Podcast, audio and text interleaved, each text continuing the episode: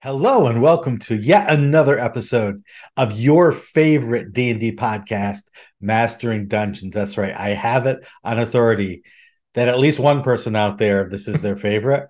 So therefore I'm talking to you. Yes, you. We appreciate you. Thank you. And I appreciate my co-host Teos Abadia. Hey Teos, thanks for joining us yet again. Well, it's a pleasure, Bob you keep coming back for more, and that's what we love about you. That's yeah, what I no, appreciate about you, Teos. It is the most fun I have all week. Uh, I for sure, and and I had a fair amount of fun because uh, you see this little guy. This is my inspiration. Um, oh, the, nice. The uh, the um, the Neverwinter MMO has gone to Spelljammer, and I've been mm-hmm. jumping on a lot of Starmoth ships recently. Um, and and it's it's pretty fun. It's neat to see D and D in space in 3D. Kind of fun. As opposed to 4D, which would be a little harder to make a mini for. Um, but speaking of the fourth dimension, we get emails and things from our listeners, some of whom are in the fourth dimension. Uh, not this week, but some week we'll maybe we'll uh, get get a message from our fourth dimensional listeners. But one of our third dimensional listeners, a synthetic 20, via YouTube, gave us a comment and a question. And I'm splitting these two up so we can take each one in its proper turn. So, Synthetic 20 first says Regarding your last episode, the in- inhospitable nature of the gate towns can push players out into other parts of the outlands, which are incredibly dangerous. The inhospitable nature helps make travel into other areas an easier decision. Why would you stay in the safety of a place when it does not want you there? At least that's been my experience running game in this setting.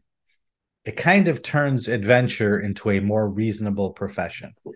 Uh, and so I'm, I'm using synthetic 20's question or comment here but we got a lot of great feedback from our listeners about, oh, this is how you use the Outland. If you use the Outland this way, it makes perfect sense. Or if you do this, it makes perfect sense. And I love how game smart and how story smart our our uh, our listeners are, because we get great feedback like this. However, nowhere in the book with the words on the page that we yeah. actually read does it say this is how you do adventures in the Outland. And that's what we're talking about when we say not only does this content, setting content, need to tell you what it is, it needs to tell you how to use it. So, you know, we we love these ideas. We might even have these ideas on our own. Uh, it sounds like a lot of people who commented on this, like played the original Planescape right, or have played right. versions along the way and they're like oh this is this is what they mean that's great unless you haven't bought or read the previous stuff yeah. which i would guess a lot of people who are buying it are in that category such as me yeah i i mean so i have a couple thoughts about this and i think everything you're saying is is spot on um, the setting should start with telling you what the point of things is and mm-hmm it should drive towards that. So whatever because because this is a construct, right? Like th- we started with a blank page and you wrote up a thing. So what's the point of that thing? And it should line up to create then a play experience. It shouldn't be that it sounds like one thing, but the play experience is another if you do this, you know, one shiny trick or if you run at a certain at a certain angle. It should work kind of as established because we created it. Otherwise, go back to the blank page and create something else right? Yeah. You can still work to speak to nostalgia, but you know, make it some other experience. And in 5e, they leaned into making it especially kind of hard and uh, hard to change things, hard on the players as an experience. Um, everything feels like that Star Trek e- episode where you're going to very quickly go, oh, wait, things aren't great here. Mm-hmm. And why? What is the play experience we're looking for there? Is it to shove you into the planes? beyond go into the gate get out of here is it to go back into the outlands but the outlands are, aren't really well defined so why don't you define it if that's where my play is i agree with you this is all it's yeah. all a little misaligned see what i did there mm, I, I see what you did there when when Joe Raso and I did our talk at Gamehole Con, we talked about creating worlds for different vehicles. So you might world build for a, a card game. You might world build for a movie. You might world build for a, a work of fiction or a role playing game or a, a tabletop board game and what you do with when you're building it may differ depending on that medium that you plan to use. And i feel like in these things we see we're we're getting part way there to the, what your setting needs to be for a role playing game that you as the game master are going to build a story an encounter an adventure based on. Um, but we don't get that the full way this would be great right. if somebody was writing a uh, work of fiction. They there's themes, there's encounters they could use, but this isn't that. This needs to be a tool that a game master is going to use to help create a story with their players. Uh, we got a comment along these lines from Manon Martin just this morning. Said that the possibility of a gate town being drawn into the outer plane is a great story hook. You can just imagine having the factions, one faction fighting to get the uh, town to that, another faction fighting to stop that from happening. And again, yeah. this is great. Mm-hmm. I could see running a campaign based on that or an adventure based on that. But we never are told by this setting guide that players or game masters or creatures in the world know that this can happen. Right. If we're said, if if if it's said, player, you know, thing people know, who knows? Does everyone know, or is it just certain powerful creatures know? Uh, you know, we need that information, or we at least need to hear if you decide to make it part of your world where creatures know this can happen, this happens. Yeah. But unless we know, we can't do anything with it. Yeah, and, and it even goes back to I think you know the first time we were talking about Planescape, which the, the question was raised of what's the point of having gates in all of these different places? Mm-hmm. And and and this came up I think on our Discord where I was talking about you know really when I think about how I write an adventure as a DM, right? Just my own home campaign. I generally am thinking like you are in the ancient evil temple and the thing in the temple opens a portal to the nine hells and you're going to go through. I don't mm-hmm. narratively think you need to get to the nine hells. So now you're going to go to Sigil and then in Sigil find a portal and from that portal find your way to a gate town and from the gate town go to the nine hells. Like that is so disconnected from my plot. Yeah. But there are so many, and it's fine to have raw materials, right? And this gives you a lot of raw mm-hmm. materials, but it's a little like is this really how we play? It's it's almost like the point of Sigil is you're not sure what to do with your campaign, so go to Sigil, and then have some weird adventures, and then from there maybe have some weird adventures in a gate town, and then maybe go to the plains or not. You know, like yeah. Yep, yep. And that leads into a synthetic 20s question. To turn this into a listener question, do you often run planar adventures? What planes do you think make the best or worst adventures and why? If you were designing your own set of planes, how would you approach that design? Recording again. I'm good. Me too. Res- Recording in progress. Cool. So to answer Synthetic 20's question, I've got two things to talk about. I'm going to do the first first, and then I'm going to let Teos go, and then I'll come back to my second. Right. So I I want the planes to be areas that change the very nature of the reality that the characters have come to expect. Mm. So I want them, the planes, to challenge the characters in ways that they can't be challenged at the on their home planes. I want to set the characters in a world and say, now you know the realities of this world. You get used to that and then we're going to turn it on, turn it on its head by sending you to Arcadia, to the Nine Hells, to the Abyss, to the Beastlands, wherever, wherever I want to tell a specific kind of story. That's what I want when I run planar adventures. Yeah, similarly. I mean, honestly, the, the, the thing that often resonates for me the most is when I've either played in or run adventures involving like the Feywild or the Shadowfell mm-hmm. because of those factors you're talking about. It changes the expectations of everything. And it means that um, the world is is not what you expect. So there's engagement and interest, right? There, there, it's like a, the whole plane becomes a mystery. You want to resolve what what do I what can I do here, right? Things like with the Fae, where it's like um, that if they give you a gift, you must gift one back, right? Learning those kinds of things, or that that you know someone might be able to say a thing and it means this particular thing versus this other thing that it would elsewhere. Those kinds of expectations are really interesting, and you can draw from really neat influences like fairy tales or, or you know other things like that that resonate with the players in a kind of fun way. Um, when I do outer planar things, I often have a big dramatic plot in mind. Something like the rod of seven parts is being assembled, and you're trying to back home stop this, you know, attack of all of these devils who are coming in to destroy Valuna, and and you must once again get the seven parts, and some of them are in outer planes, and so you're going through and chasing them, and that could involve a thing like going to Sigil to get information, but it's all very plot, right? It's it's along the lines of the plot. It's what I haven't really ever done is just hang around in Sigil doing, you know, guard duty and rats in the cranium rats in the basement and things like that. Mm-hmm. I haven't used it as a setting in that way, and, and it is not particularly appealing to me because it flips exactly what you're talking about. It, it says here are these amazing things. Oh, by the way, they're mundane. And I don't generally want that in my game. Yeah. When the last adventure I remember writing that was truly planar in nature was a fourth edition adventure called Flames Last Flicker.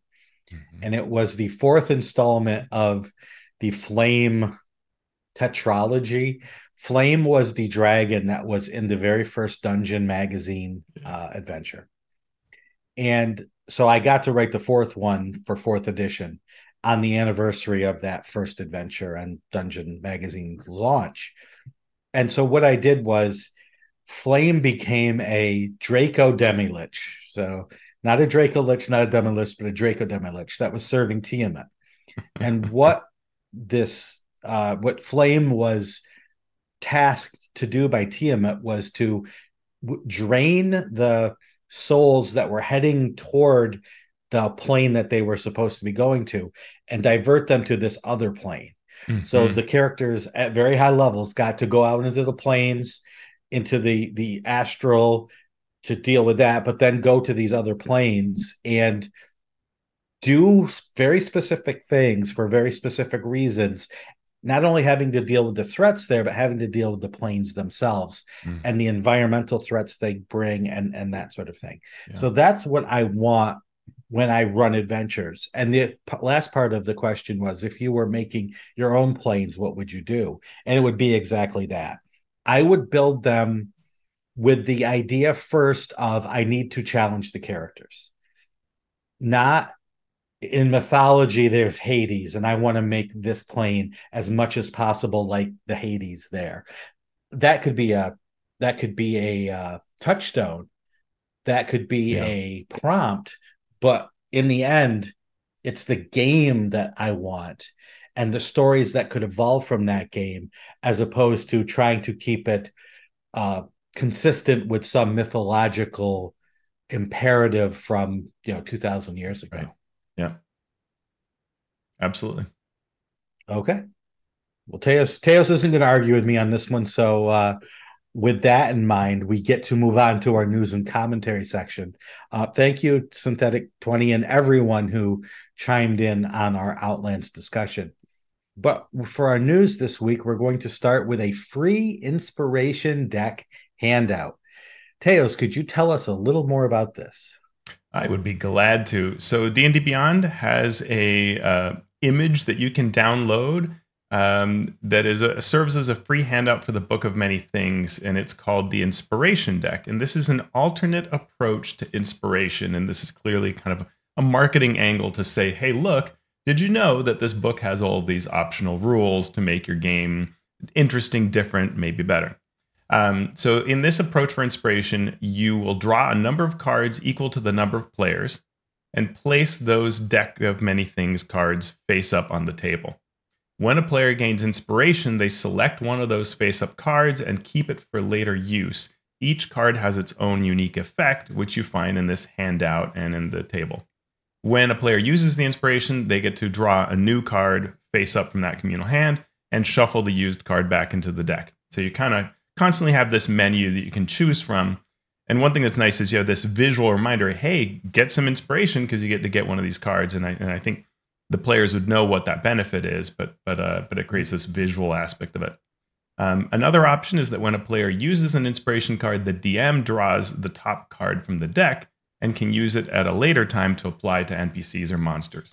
So you can download this image that shows the 22 cards uh, from the link in our show notes, show notes, or look at D&D Beyond, and should be one of the recent news items. Yeah, I think this is really cool. Uh, mm-hmm. I think it is obviously marketing focused. Uh, you know, in terms of if you break it down in terms of game design, it's not perfect. Because you know you put the cards down, but the cards are only the cards. So you have to keep passing the sheet around to say, all right, uh, it's the two of hearts, right? Okay, what does that mean? We've got six players, so there's six cards out. You have to keep track of what all six cards mean, and then oh, I've got inspiration. All right, which card should I take? Let me see the sheet again. Uh, yeah. uh, we did something for Aurora mm-hmm. called uh, the Advantage System. And it's very, very similar to this, where if you get advantage on a check, you can forego advantage to draw a card randomly from this deck. And it has some of the similar things that are listed on this sheet. And then you can at some point choose to play what's on this card or do it on behalf of a player and then we have different systems for you know letting the dm do things and so it's it's when i read this i was like oh that's funny that's uh it's sort of sort of yeah. similar to to uh-huh. what Scott and I worked on for for that. Uh, but yeah, I'm not saying they no, obviously no, stole yeah. anything. Yeah, yeah, it's just it's it's it's a cool idea. Uh, it's too bad you couldn't actually print the cards to say what's on them on the card to make it a little easier. But yeah, my favorite helps people. Yeah, I, I love convergent evolution like that. Like I um one of my favorites was in the Acq Inc. Uh, adventure that was created uh, for for the movie event long ago, the the movie theater event in Cloud Giant's Bargain. There is a talking skull that mm-hmm. serves as your sort of tutor and advisor as you go through the adventure. And at some point, someone says, "Oh yeah, like Morte," and I'm like, "Who?" You know, mm-hmm. the talking skull and the Planescape video game. Like, oh yeah, I never played that. Like, okay, well, well, there are items like it in Planescape. I'm like, yeah if you say so. like I was sure you were just using that. I'm like, uh, no, I don't think so. Like, no, no and I did read some Planescape stuff back in the day, but I couldn't afford it back then, so I didn't buy a lot of it. And so yeah, it's funny. Yeah. yeah. So that uh, that inspiration deck handout is available to you on D&D Beyond. Link in the show notes. We're getting a preview of the new D&D virtual tabletop at PAX Unplugged. Baldman Games, who are running the D&D events at PAX uh, will be doing this and including previews of the virtual tabletop as they run their games. Uh, thoughts on this, Teos? Any That's pretty news? neat. You know, they are looking, yeah. I think, still for DMs. So you can, if you are software savvy uh, and are interested and will be there in, in Philly, you could uh, follow the link in the show notes or go to baldmangames.com slash PAXU um, but uh, I, I'm very curious to see is this going to be so far like every version anyone talks about is the same one we saw in April and which was in the videos that people saw in like early April or late March. So I'm very curious, you know, at some point do we see like another Progress. real version, right? Something that's different and changes it up, and that would be, I think, very interesting for everybody. But uh, in the meantime, we've got a different VTT from D and D, Sean. Yeah, we've got the maps. The maps uh, VTT has now added maps for Castle Ravenloft, Candlekeep Mysteries, Rime of the Fosh, Frost Maiden, Tal'Dorei, and Wild Beyond the Witchlight. Uh, a sale is in place to promote these additions. And if you have a certain level of membership in D&D Beyond, you already have access to maps. I still, it's on my list of things to do. I have to check this out. I have way too much going on freelancing to uh, to do this, but I am going to check it out. And Yeah.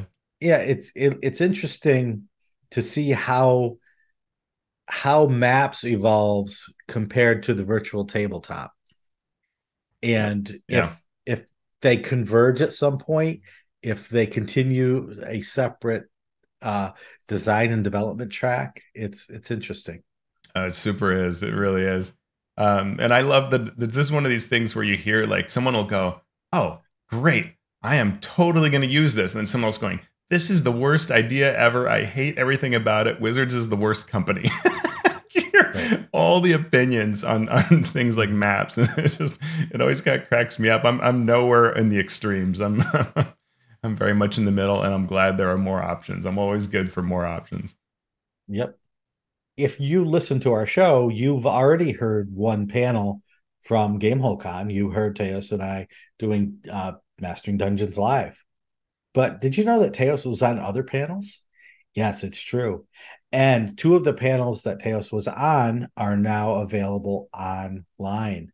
Tell us about these, Teos. Yeah, these were really fun uh, panels, and I think are quite informative. Like sometimes I'm on a panel and I'm like, yeah, you know, we did okay. I thought both of these were really useful with a lot of good audience questions and a, and a very diverse panel with lots of different takes on these subjects. So one is breaking into TTRPG design. Um, I shared some of the things that you know I've dealt with on the show Success in RPGs, um, but there were all kinds of you know there's uh, you know um, Matt um, why can I think of his last name Marvel role playing game um, Man, Forbeck. Forbeck, thank you. Um, talking about you know what it's like to be a full time RPG designer with um, quadruplets. I think he had. Mhm. And I'm trying to run the numbers. Go, is it even possible? I guess it must be. And you know, uh, so just so many different perspectives. Um, then we had another panel is narrative design and tabletop games, talking about how this has become such an increasing angle. And I think you know Free League was uh, a big sponsor, and they had one of the main designers from Free League games there, and he was only too happy to be on this panel because we kept talking about Free League uh, games and how well they they combine mechanics and narrative uh, as sort of examples, as well as many other types of games. And so both of those are at podcast.darker-days.org, and the links there are also in our show notes. And I should I was I on two say, other. Oh, I just want to say that um, you know you mentioned earlier your panel um, for Ghostfire games, and and you didn't record that, did you? Uh, I tried, but my computer ran out of Hmm. juice halfway Okay. through. because it was a really good panel, and I did at least talk about it on my blog, alphastream.org. I kind of tried to summarize my experiences at Gamehole and you know what were things I learned from it, and I definitely took away some good lessons from from that panel. It was, it was a great. You and Joe Raso had some really neat stuff. That whole idea of top down, bottom up setting world creation was really fantastic, and so I, t- I did talk about that on my blog for folks who are interested. Awesome. The blog Mindstorm Press has put up a nice article proposing a simple reputation system where PCs can gain reputation for their deeds and then have that reputation carry forward and and gamify that in later uh, encounters or story.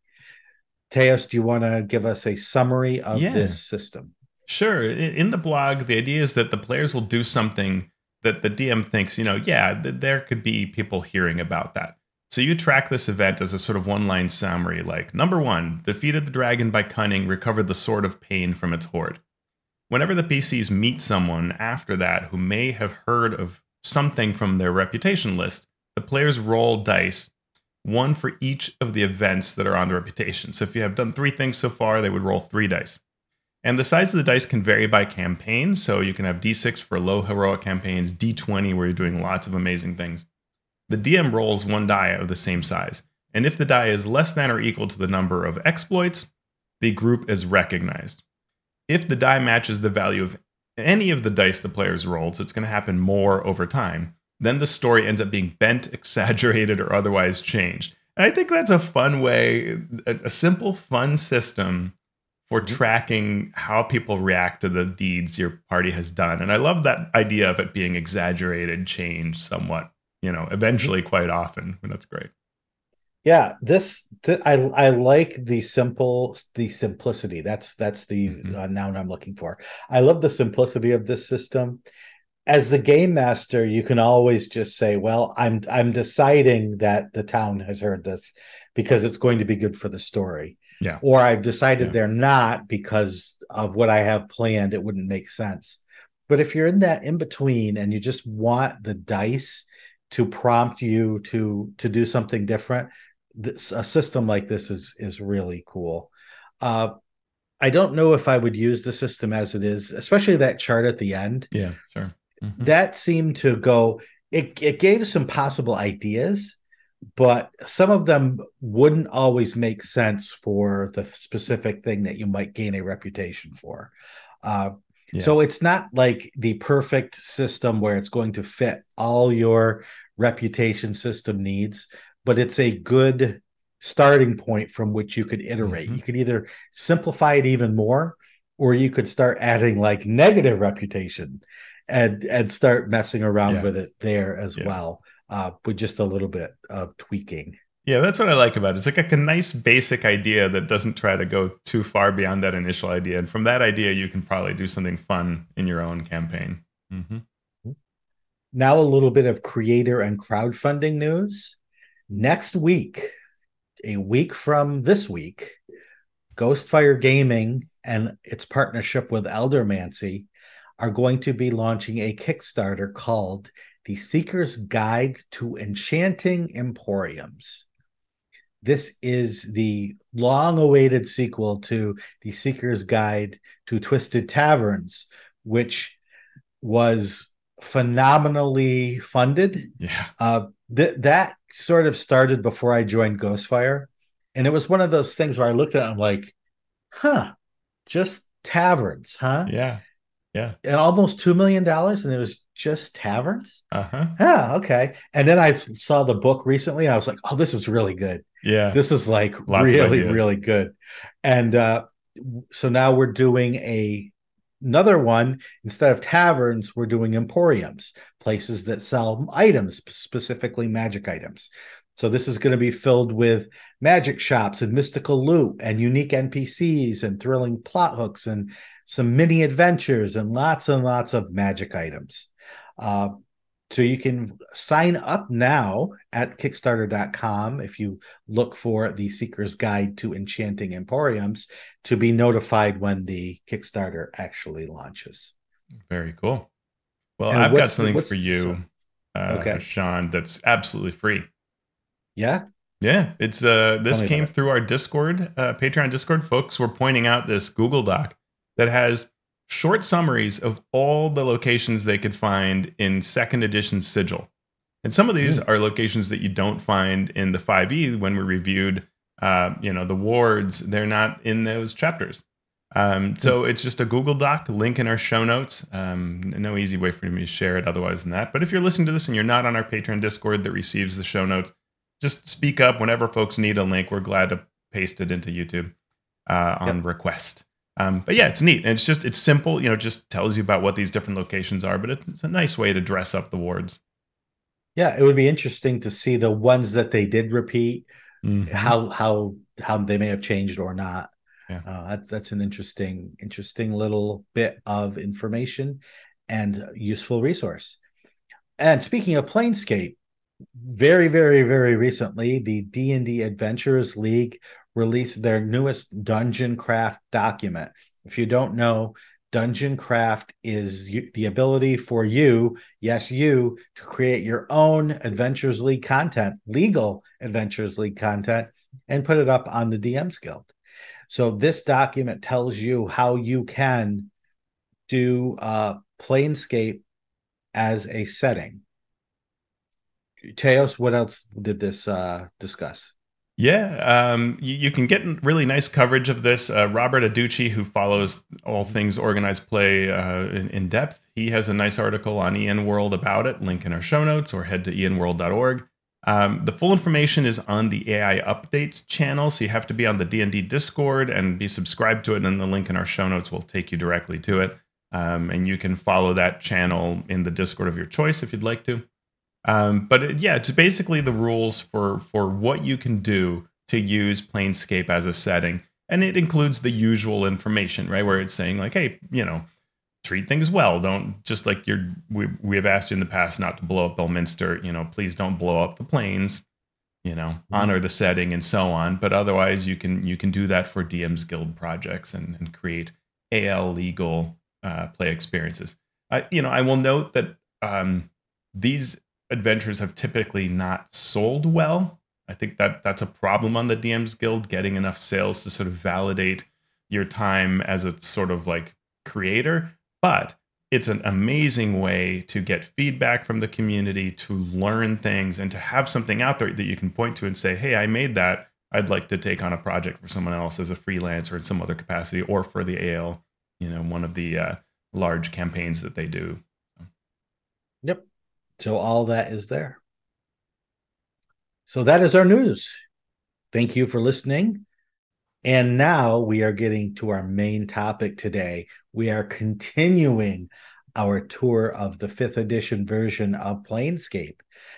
For the last few episodes, that's right, for the last few episodes, we covered Sigil and the Outlands. But this week, we are diving headfirst into Morte's Planar Parade the monster book of this three book trilogy of Planescape goodness. What's in the monster book? Well, to sum it up, 64 pages of monsters. Most of the book is going to be stat blocks, but there are some pages with introduction and guidance, and then a couple pages of planar encounters divided up into tables. So let us dive in head first, screaming all the way into the planes. And Teos is holding up some of the wonderful art from the book. What do we get first in our book? We get an introduction called Multiversal Menagerie. Morte is the one who's going to lead us through this look at planar creatures and other planar information. So we get amongst the stat blocks little blurbs from Morte telling us his take on the monsters, on the planes, on the people who travel the planes. Uh, any initial thoughts, Teos, before we dive in?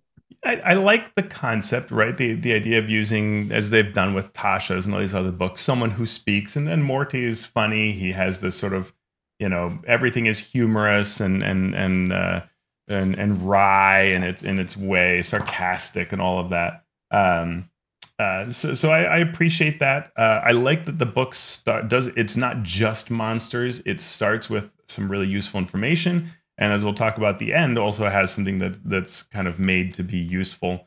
Um, yeah, it's a good. It's a, it's a for what it is. It's a good way to organize it. It. I think a thing that is a big deal with this. we'll talk more about this at the end, but it is just 64 pages.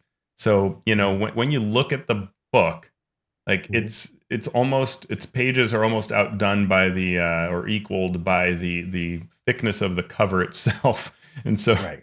so so it is it is a concise thing, right? This is this is a, a small part of the the overall product.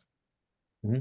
And we'll get into what that means for this book as we go through it. But first, we get information on using a stat block. Uh, you're told to see the monster manual for how to use a stat block. Okay, that saves us a few pages there. Uh, it does specifically call out two things. It calls out weapons or spell casting that are not normal rules for those weapons or spells that are in a stat block are abnormal because of the creature, not because of the spell or the weapon. Because what you'll see a lot is take a huge uh you know arch demon or demon lord or arch devil. Mm-hmm. and it says wait they use a great sword but it does 6d10 damage.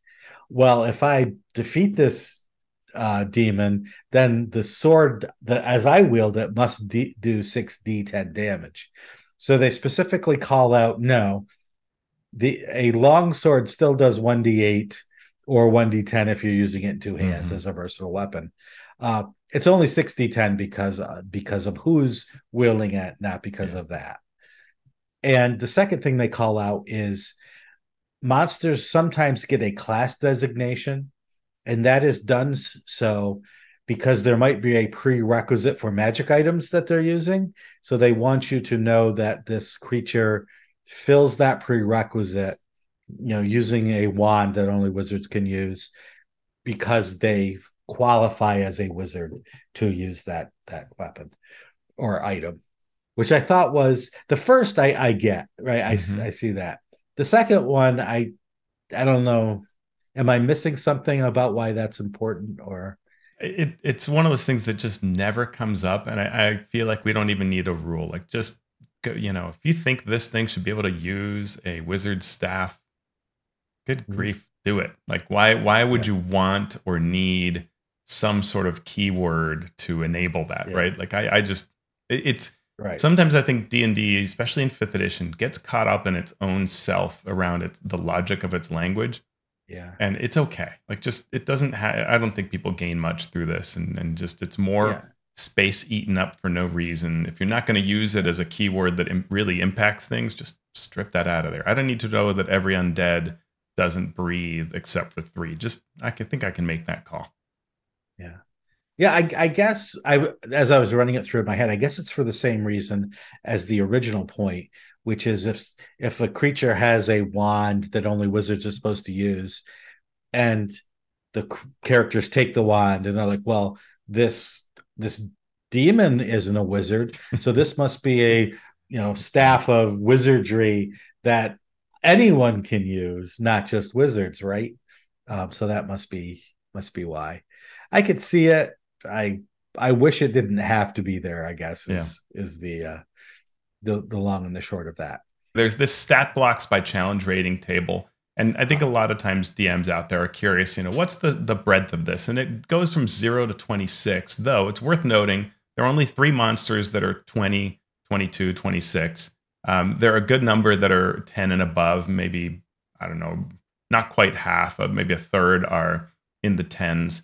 Um, and then there are a lot that are 9 and lower. And that might be a little bit surprising. I think to me, a lot of these monsters, when I looked up in the book, I thought to myself, "Oh, this is probably like a CR10 creature." Oh no, it's four. You know, and and on one hand, that means that you can have planar adventures at any level, which is certainly historically true with Sigil, right? You know, level one adventures in Sigil.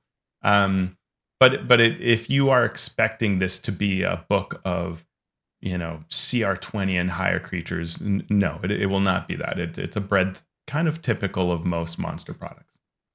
Yeah. And one thing about this chart that I found interesting just in terms of usage was I I didn't look at the physical book. I looked at Mhm. D&D Beyond and you can sort by CR, by stat block name or by creature type, Mm. which is the first time I've seen that that I've been able to do that. Now maybe it, it's you've always been able to and I've just never noted it. But I I love the fact that I could just say, oh, I'm going to sort by CR. I need a CR7 monster. Okay, there they are. Or oh, I need an aberration. I'm going to sort by creature type, and I get all the aberrations listed. Thought that was pretty pretty nifty, and one of the positives of having a book that's digital. Um, Yeah.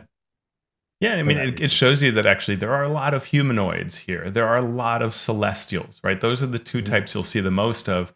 And I think I wouldn't have expected that necessarily, right? I, it, you know, Mhm. again, like may, may not quite fit what you think uh, the product would provide. I want my plant. I want my extra planar plants or oozes. Yeah. Uh, I guess I'll have to make my own. You, you get So, one and it's CR one or zero, I think. Ex- exactly. Uh, so then we move on to petitioners. Th- this this was where I started scratching my head. Um, So petitioners, this is what we this is the exact text for for the the creature. Petitioners are former mortals. They've lived, ceased living, and now exist on outer planes. They typically inhabit a plane that shares their alignment or the realm of a deity they worship. Some, however, become lost and wander the planes, or make new homes for themselves elsewhere on the Great Wheel. uh, and it tells uh, two features you can add to make a creature uh, a petitioner. The first is plane locked; they can't leave the plane they're on, even through portals. The second is soul shape. They can be resurrected only through true resurrection or a wish spell, and even then, they may choose to remain a petitioner instead of going back to their mortal mm-hmm. form. And I'm reading this going, if I had never read any other D&D content, right. what is a petitioner? I understand they're former mortals. I understand that they've died and now exist in the outer planes. So what? What does that mean? What?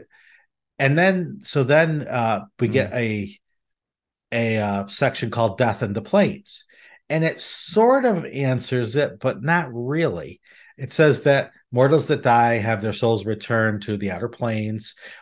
They go wherever their alignment says they should go, or if they worshipped a deity, they may go to that plane where uh, the deity that they worshipped resides. If you kill a petitioner, um, it actually does it, may... does it say that? I think you're adding more than it says. Oh, uh, maybe, yeah.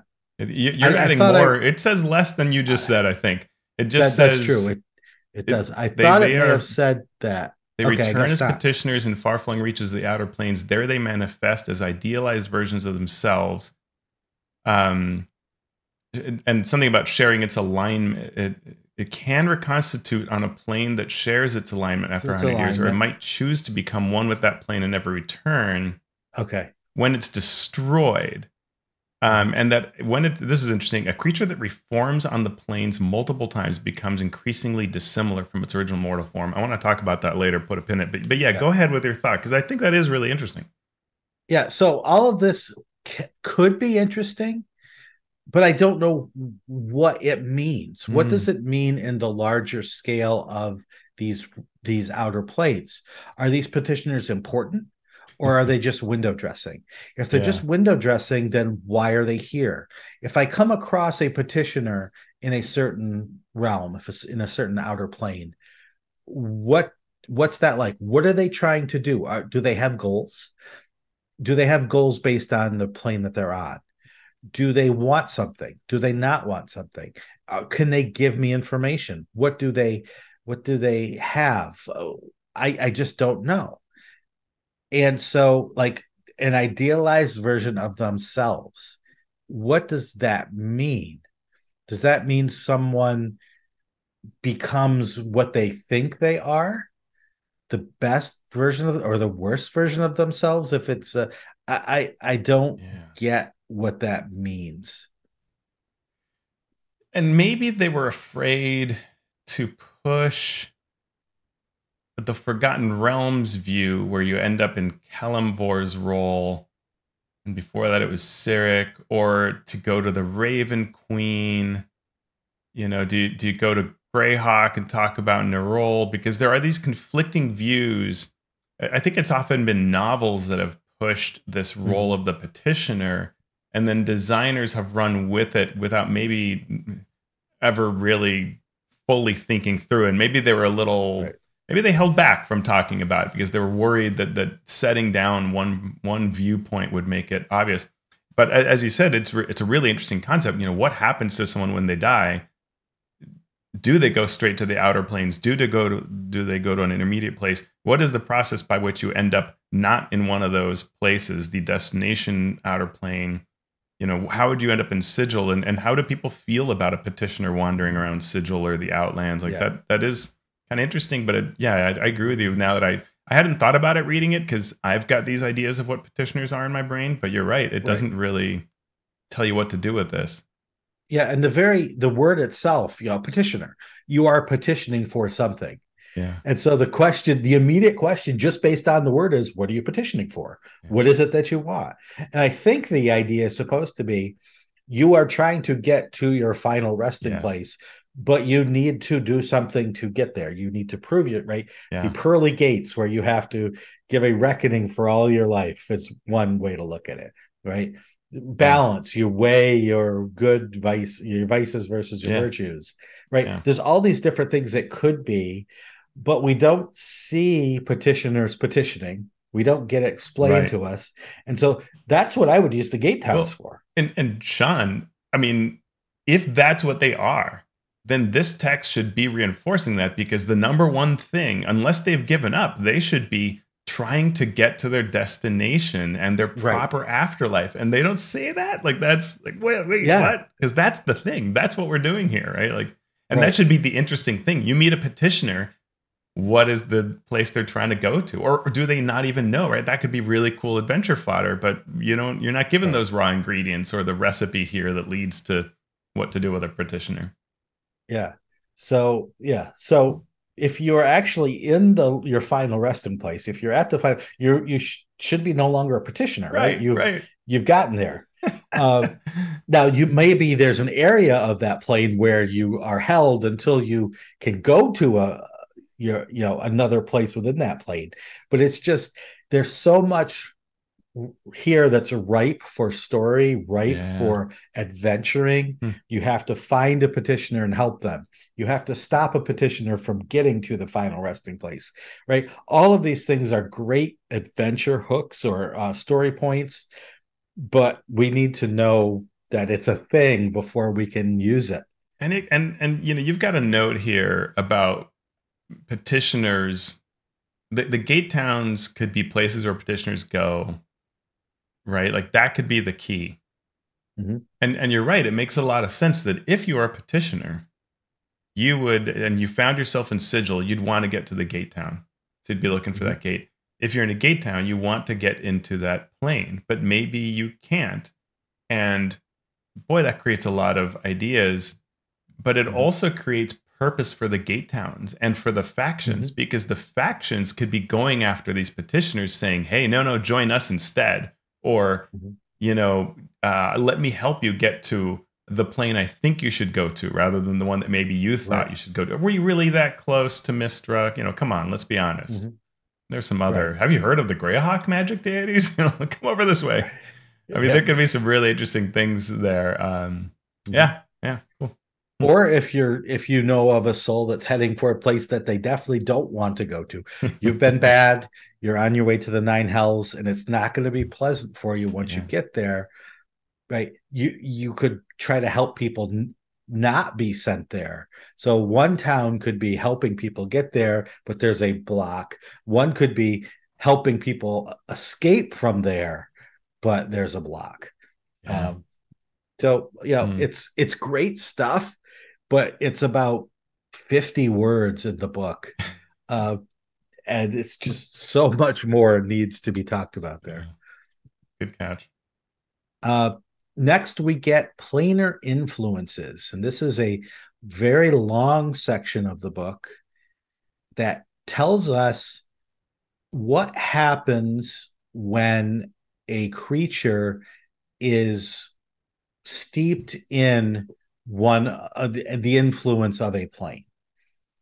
So if you spend time in an outer plane or an area under that plane's influence, like a gate town perhaps, you may have your alignment moved toward that plane if you're there long enough. Uh, which yeah, it, it makes sense. It it's something that I could see happening and and uh, It, it does, and, and I don't know if this is the right place to mention this though, but there's been this interesting conversation on our Discord about comparing 2E to 5E. And Mhm. we talked about last episode how we were marking on how the, the gate towns, the, the kind of story you hear is well, if a gate town becomes too much like its plane, it just gets absorbed into its plane. And but you can't go into the gate town that you know is for pandemonium and stop the winds or do that in any way that feels measurable um, or impactful because the the plane sort of wins in the end. It's either going to absorb it or keep pushing these influences on it. So that's just the way it is. But what, what the folks on our Discord were talking about is how in 2E, the emphasis, and, and there were some quotes shared, was really on how a plane could be changed. And that place could be pulled out of that plane and end up in another plane. And that actually change is a really important change of emphasis where you could now do things right? You could say hey let's take this town and move it from the hells to another place right? Mm-hmm. move it uh, change its nature and and have a lasting Im- impact. I, I, like that emphasis better. Um, mm-hmm. but this whole section is really under that assumption that hey the presence of the planes will change you Mm-hmm. And you, therefore, creatures that are touched by a particular plane, here's how you can represent them in the game. And overall, I have the feeling that this section is a little too like what a librarian, uh, you know, bio- someone in biology would do, rather than the game aspect of it. Because a lot of these, they're all traits, and the traits that you add to monsters are sometimes a little too like because this is the clinical thing that happens rather than being cool fun expressions of what these things could do for those particular planes to make the game engaging and interesting and oh you know this thing is abyssal touched right? Sometimes it's a little just mm-hmm. flat because oh well that makes sense. Yeah i i, I think there i think there's a spectrum of things that you can do. And it's not a spectrum that's just on one plane, mm-hmm. not plane in the sense of, you know, uh, yeah. dimensions, not plane in the sense of planescape. because you, you, okay, I'm going to run a story in, in the abyss or the abyss's gate town. I want to show that the spiders that the, the characters fight here are abyssal spiders, not normal giant spiders. So what can I do? I like I like that it lists some cosmetic things. They've got mm-hmm. black blood, they have horns, they have scales. I mm-hmm. like the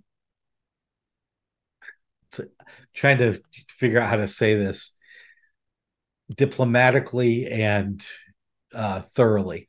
I, I like that there are I like that there are some changes here but like you said, some of them are things that the players will never engage with. The, a creature is poison tolerant if it's from the abyss. Unless the characters use poison, which is rare. Eh, okay. Um, and, it doesn't really also, tell me anything. Does that tell me it's from the abyss because I don't know that I think of the abyss as just being filled with poison. Yeah. In fact, it's really right. low on my list of things I think of, unless we're talking about a particular plane or two. You know, yeah. Zuggtmoy's yeah, plane, sure. You know, and and and that that was the second part of this is some of them don't make any sense. In the abyss, a a, a creature might deal double damage to objects. Uh, as a trait because it's an abyssal something. I, I have no idea why that makes sense, uh, other than it knocks down big things because of the the blood war maybe yeah. i guess Another but way... how many times are the monsters going to go after the characters and deal double damage to objects another Not... thing is if you take if you just look at the traits can you guess the plane right like merry music right. Whenever the creature casts a spell or makes a spell attack, the faint sound of merry music can be heard, and by those affected by its magic. Recklessness. At the start of its turn, it gains advantage on attack rolls during that turn, but attack rolls against the creature have advantage, so it kind of rages. Reckless yeah. attack from, from Barbarian. Uh, that's Arborea. And yeah. okay. Um, I guess, you know, like maybe, but I, you know, I'm not so sure. and and it's it's sort of like that. Like I like the overall concept of these, and and there are some neat you know traits here that are fun. I mean, I love monster powers, right? I mean, that's one of the things we did for Forge of Foes was to to add things like this that say like when you want to make a monster that's of a particular kind, you know, it's a big hulking brute, then let's give it something that does it. But the emphasis we tried to do is things like if if you're trying to represent a giant, then when it hits you, it shoves you back right? Or when it mm-hmm. slams its foot down on the ground, it might shake the ground and people fall around it, right? Those are things that really clearly represent what this creature is about. And I don't feel that there is that same equivalent, like deep, yeah, this is what it does. Um, but it's a lot of space in this book. So, yeah, and it's if we go back to third edition and fourth edition, we had templates. Mhm. Right. We had Abyssal, we had Demonic, we had, and it feels like this is what they want to, wanted to do, but either didn't feel like they could or didn't feel like they should. So they just sort of picked a couple of things and added them, and some of them didn't make sense, and some of them you would never know, as we mentioned earlier. Um, and some of them are cool, Mhm. but just don't they just don't quite get across either story wise or mechanically what I, as the game master, Mhm. either want to do or need to do to really make this something memorable for the players. Mhm. And maybe they just couldn't. Maybe, maybe, I don't know. Maybe the designers were told, no, we can't make templates. So just do your best to make powers that sort of without changing things too much. But even then, some of them are huge, like pack tactics, right? That's huge. Mhm. That's super powerful. yeah. Uh, and and then other ones are like gain, like hear tinkling sounds when you cast spells, hear clanking sounds or hammering sounds when you cast spells or use magic. Yeah. okay, that's Yeah, like pack tactics. Yeah. Uh, and there are things like, you know, structural repair for something from Mechanus. It can uh, be in continuous physical contact with a non magical object for one minute to repair the objects as if it cast mending. Okay. That'll probably never come up, you know, but but it's it's so so so they're all over the place in terms of how applicable they are. On the other hand, the lightning rod, while it may not come up very often, is fun. It um it can bounce lightning damage uh, to other creatures, um, which is kind of neat. Um, and it can't be reduced below one hit point by lightning. And so that you know that is kind of fun, even if it doesn't come up very often. I like it a lot. There are some neat ones here, but but they're a little bit all over. And I do. This is another thing where I wish the book would say but I don't know that the 5e designers as a department believe in this. That you, the DM, should really alter these to be whatever you want them to be and that this is not a truth like or not the Mhm. only truth right like sometimes it feels like it's a little bit like some of these feel like they are really like prescriptive this is what these creatures are Yeah. So I I appreciate the effort, and I even appreciate the the follow through on some of them. Uh, Mhm. I love the fact that like in Limbo, uh, random thaumaturgy effects go off. Okay, that's I could have fun with that. Yeah. Uh, uh, if you score a critical hit or uh, perform a critical hit or receive a critical hit, random things happen. All right, that's Mhm. going to happen Right. during a combat Mhm. um, a slide, slaad tadpole erupts from you upon your death if you're a creature from limbo. Okay, cool. I could I could have fun with that. So like limbo, Yeah. I'm like, cool. I'm all about that. Some of the other ones, I just mm, needs a little more oomph, a little Mhm. more mechanical oomph, and a little more story oomph. I think. Yeah. Yeah. But that complete list is there, so you can uh, pick and choose from them if you want to make your own versions that fit your needs very well. yeah and then, Then, we uh, get um, yeah. this little section here that denizens of the outlands which is trying to kind of provide little encounter ideas by type aberrations, beasts, celestials. And it is good in that it's trying to answer this question of like, you know, let's forget about being in a particular plane. What if I have a particular type of creature? What might I be doing here? And what are some, you know, here are four possible quests.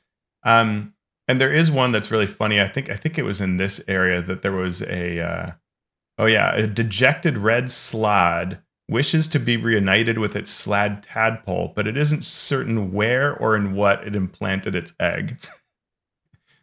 Hilarious.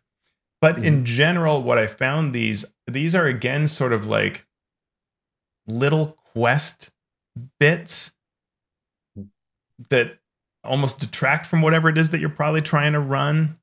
You know, it's it's a little side shunt thing rather than something you can really use as the heart of what you're working on. I mean, don't get me wrong, I love the axe wielding flumph influenced by Ysgard, who's uh, questing mm-hmm. across the land seeking legendary beasts to slay and epic songs to sing. Unless we're going to modify that flumph, it still has seven hit points, and it's not going to last very long in this story. Yeah, yeah. All right, what'd you think I, of this little section?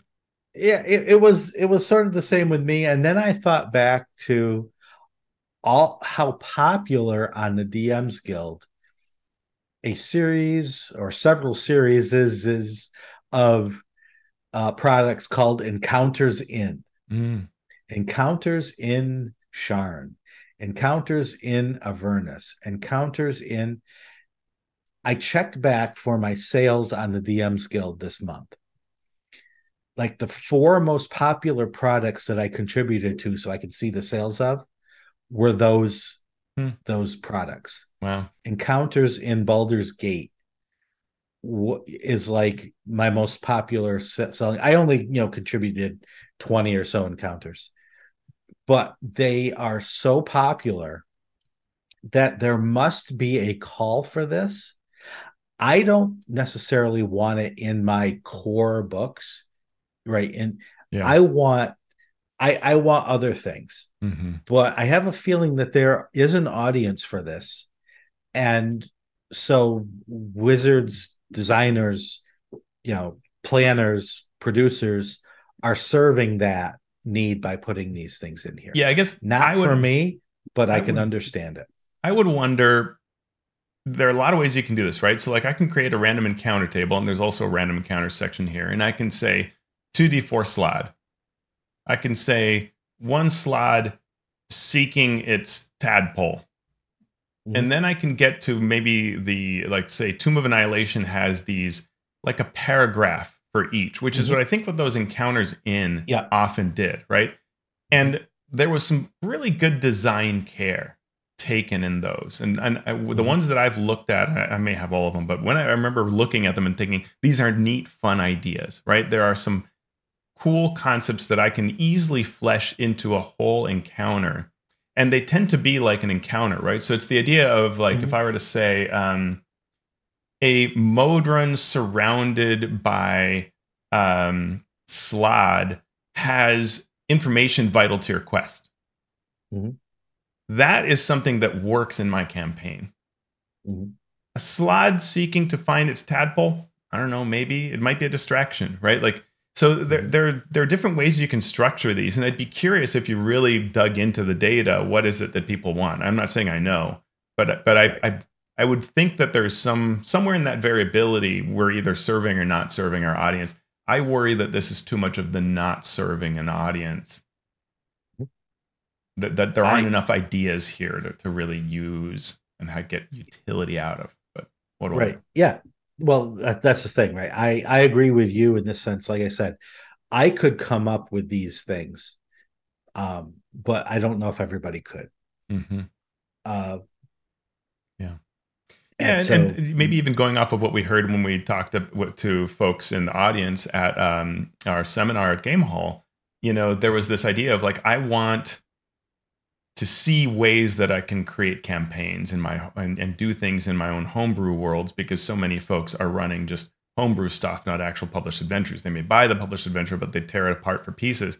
So I think again, the more that this is like an actual building block that you can pull into your homebrew, then that also serves a purpose. But if it's too light, then it might not, right? But if it shows you the kinds of stories you can create, then it becomes more useful. Mm-hmm. Yes. So then we get to, from Denizens of the Outlands, uh, we get a planar encounter section where we encounters in the uh, chaotic planes and the evil planes and the good planes, neutral planes, etc., etc. And I think that the same same mm-hmm. thing follows here. Yeah. Uh, you know, it's interesting, maybe not quite in depth enough, but you know, I don't need one d four Razorvine blights uh, as just I have the the book monster book in front of me. I, I get it. I could just go through and do that on my own. I need a little bit more. Chaotic planar encounters, 1d6 pteranodons. Okay? Mm-hmm. Like, yeah. Wouldn't have thought of that, but okay, I guess. Yeah. Yep. Uh, yeah. So like like you were saying, Tails, here I agree that there's not enough. That there needs to be. Mm-hmm. Give me a little bit of a story. Give me a little bit of something to to role play. A little bit of something to add to the story that my players and I are telling. Uh, but okay, cool.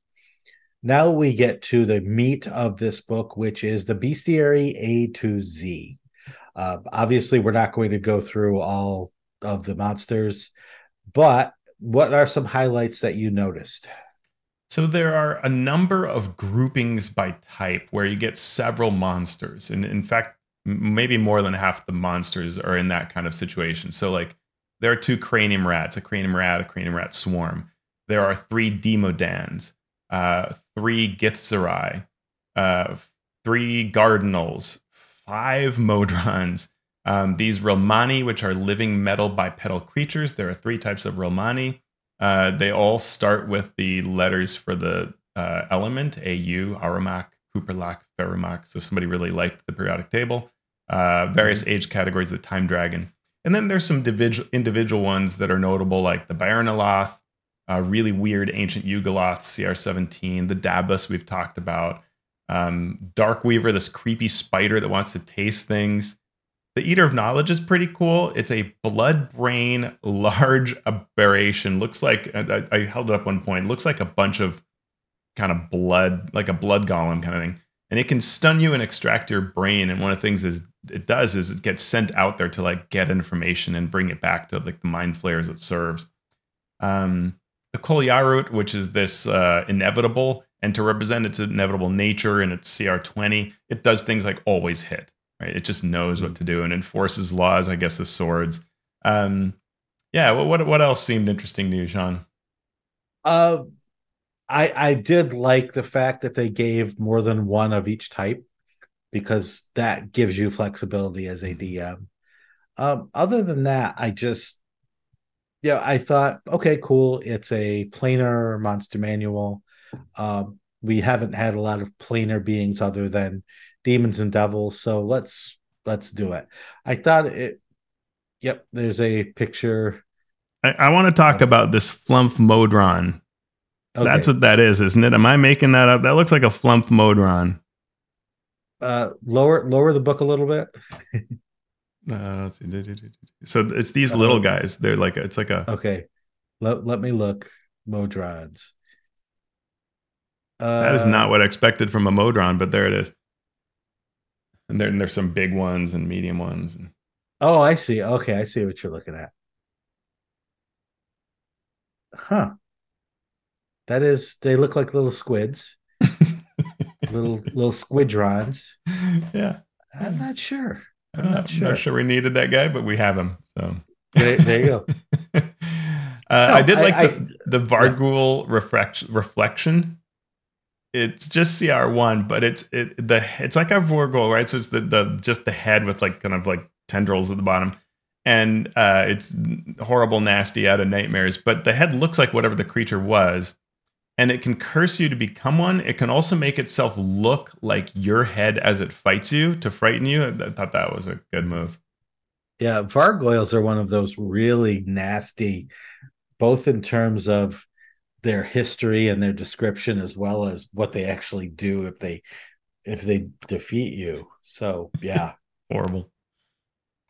Uh, then we also get faction agents uh, in this portion of the bestiary, and these are twelve uh, ascendant faction members. So in general, there's one stat block per faction. So if you need a Doomguard member, if you need a Harmonium member, a Transcendent Order, uh, you get two of those, but otherwise it's it's just one, so you can sort of get an idea for what they what they do. Mm-hmm. Uh, what are your thoughts on those? These CIs, CRs vary, and I guess they're just trying to give you a variety. So I guess it's better than not. But but it, it you know, it may not fit what you want or whatever story you're telling when you're interacting with the harmonium or, you know, the uh, um, transcendent order, you know, is there a particular CR that they should be? Mm, I don't know. So they just tend to be kind of sort of medium CRs, medium, medium, low. And and that made me think, well, you know, like this is fine, but maybe as a DM, what I need is more a system by which I can make anything a member of the Doom Guard, anything, yep. you know, a member of, of any of these 12 factions, to me would have been a little better, right? Um, and and and I'm not sure that this is as useful as it could be. Like, could you just take generic stat blocks and have traits and powers that you add to them based on them, right? That's what we did for Forge of Foes. And that's what I would use really for faction agents because you can take Forge of Foes, like we talked about in our last episode. You can just even online find that core stat block for a given CR. So it's CR blah. Here's my core stat block. Now I could take the things that are in this these stat blocks here for these faction agents, and then I can just use Forge of Foes to bring down to the power level that it should be. What's the attack, save, damage, whatever. And that to me is a lot more useful because I get like one Bleak Cabal member that's a half orc, you know, but what about making it an elf or a devil or a whatever, right? Like, because this is Planescape, it shouldn't just be this humanoid that usually is what all these are, is just humanoid members of it. And maybe I want, I want to make it a boss or a minion because if I'm writing an adventure that deals with this Doomguard, I'm not going to work with just two stat blocks, right? Mm-hmm. Yeah, and I I wrote the same thing in my notes. Um, we had the planar influences, which you know, while we didn't love every single one of them, at least it could move us in the right direction. Just I would have loved to see the same thing here. Mm-hmm. Members of the Bleak Cabal, you could take the veteran stat block and you can add mm-hmm. this. Yeah. You know, and just give the one cool thing uh, and you know, if they're CR, if you're using CR three or lower, give them this one cool thing. Yeah. If it's three to nine, give them these two cool things. And that way we know that they're a Bleak Cabal member um, and they have this cool thing and we see it once. Yeah. Okay, it's just a one off. Oh, we see it. Now there's a group of them that all doing this thing. Now we know uh, and it adds to the story as well yeah. as to the game mechanics of of this game that we play. And we've seen that before. I know this because we put it in Acq Inc. Uh, the Acquisitions Incorporated book has factions in it, and it has that kind of mm-hmm. approach to it, right? Just add this trait to it, including sort yeah. of attack things that they do and stuff to represent their nature or their position. Yep. So, anything else? What are our overall thoughts here on this second book of the Planescape trilogy? I thought if I think about like other similar books, which there isn't a whole lot that you know is a slipcase, but but sort of setting books that are sort of like this, I think that in general the execution is better than other similar books, even if we're being a little critical in our sort of discussion or analysis. Um, the generally the monsters do evocative things. They do a solid job of being exciting and tell the story of the creature the damage could often be higher, but you can use Forge of Foes for that. Um, I think the selection of monsters is okay. It's a variety of planar creatures. It may or may not fit the kind of story you want to tell. You know, it's interesting. You can't populate like a given gate town with them, right? Like if you're in the Beastlands gate town of Faunel, you got Guardinals, maybe a couple others from this book. That's all you've really got, you know. And so, do you want to put the Modrons in your Beast town? You know, I don't know what you're doing. Uh, you got to go to other books for that. Um, but it's a short book, right? So so that's the kind of thing it does.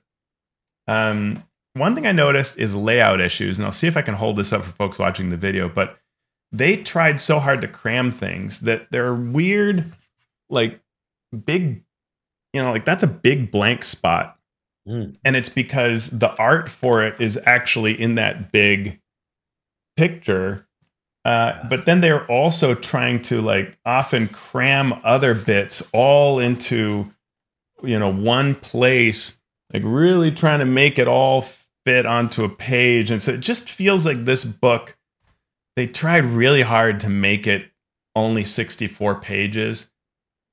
And it kind of wants to sometimes be a different size i feel like looking at, at the layout of it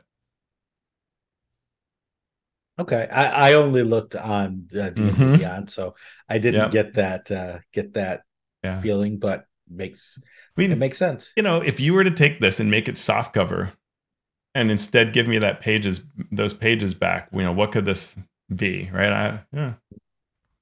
And that's something that you actually could do with a box set. mm-hmm. right? You could have two hardcovers, yeah. uh, and then put a put a soft cover in there. Uh, maybe they cut price down. I don't know. Yeah, interesting. Uh, any any other overall thoughts? I I agree with you. I think this was for what they could do in 64 pages. I think it contained a lot of good information. Mm-hmm. Uh, the monsters, mon- everyone loves monsters, and if you are a relatively experienced DM, you can pull apart these monsters and put them back together in ways that are better for your campaign, for your players, for your story. So I think in that sense, it it all works out and it all makes sense. Cool. Yeah. Agreed. All right. So we have finished with book two in only one episode because next time we are going to move on to book three, which is the adventure called Turn of Fortune's Wheel. And we will go through it, we will pick it apart, we will t- tell you what we think of the adventure, both as an adventure and as an introduction and a blueprint for how adventures should run in this planescape setting. Thank you so much, listeners, for doing what you do, which is letting us invade your ear holes. And in some cases, if you watch on YouTube, your eye holes for yet another week. Uh, thank you for those of you who fill in our Patreon so nicely. Um, thank you to our Master of Dungeon supporters. A special shout out goes to our Master of Realm supporters in our show notes and our Masters of the Multiverse. Well, you know what happens you get mentioned right now. Keith Ammann of The Monsters Know What They're Doing.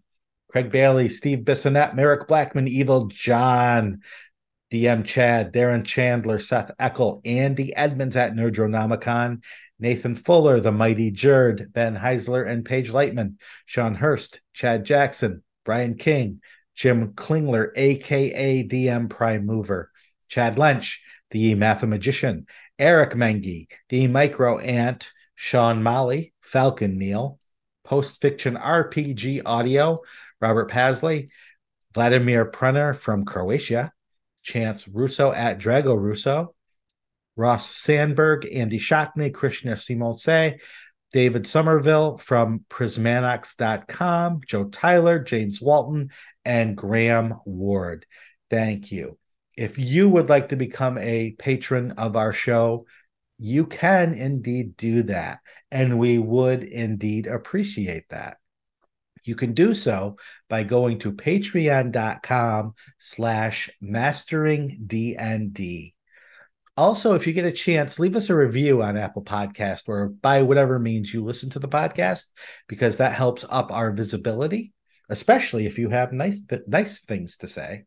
And you can also subscribe to us on YouTube, which is very handy as well. So Teos, where can people find you and hmm. what have you been up to lately on social medias? Find me at alphastream.org. Uh, this week I'm going to share a video of me playing through the 3D uh, play, uh, Spelljammer that's in the Neverwinter games. If you want to like be like, what does it look like to stand on the deck of a ship and look around at the stars and fight, you know, creatures on planets and bounce around on an asteroid with very low gravity. You'll be able to see that this week. What are you up to, Shawn? Nice. I am up to a lot, but nothing that is so important that I have to mention it on this show. But sometimes I mention it on social media. So you can follow me on all the social medias that are out there popular at Shawn Merwin. The podcast is also on various social medias at Mastering D&D. Join our community, ask questions on our Patreon Discord, or leave comments on our YouTube channel, Mastering Dungeons. So, Teos, we've seen the menagerie of monsters that are out there in the planar multiverse. What are we going to do now? Uh, I'm going to go petition WizKids to have that flumph Modron made into a miniature. I clearly need that so that you know you can take a flumph and then have battle mode flumph. You know that's all encased in metal. Mm-hmm. And I'm going to go petition the higher powers to give me another day in this week so I can get my work done.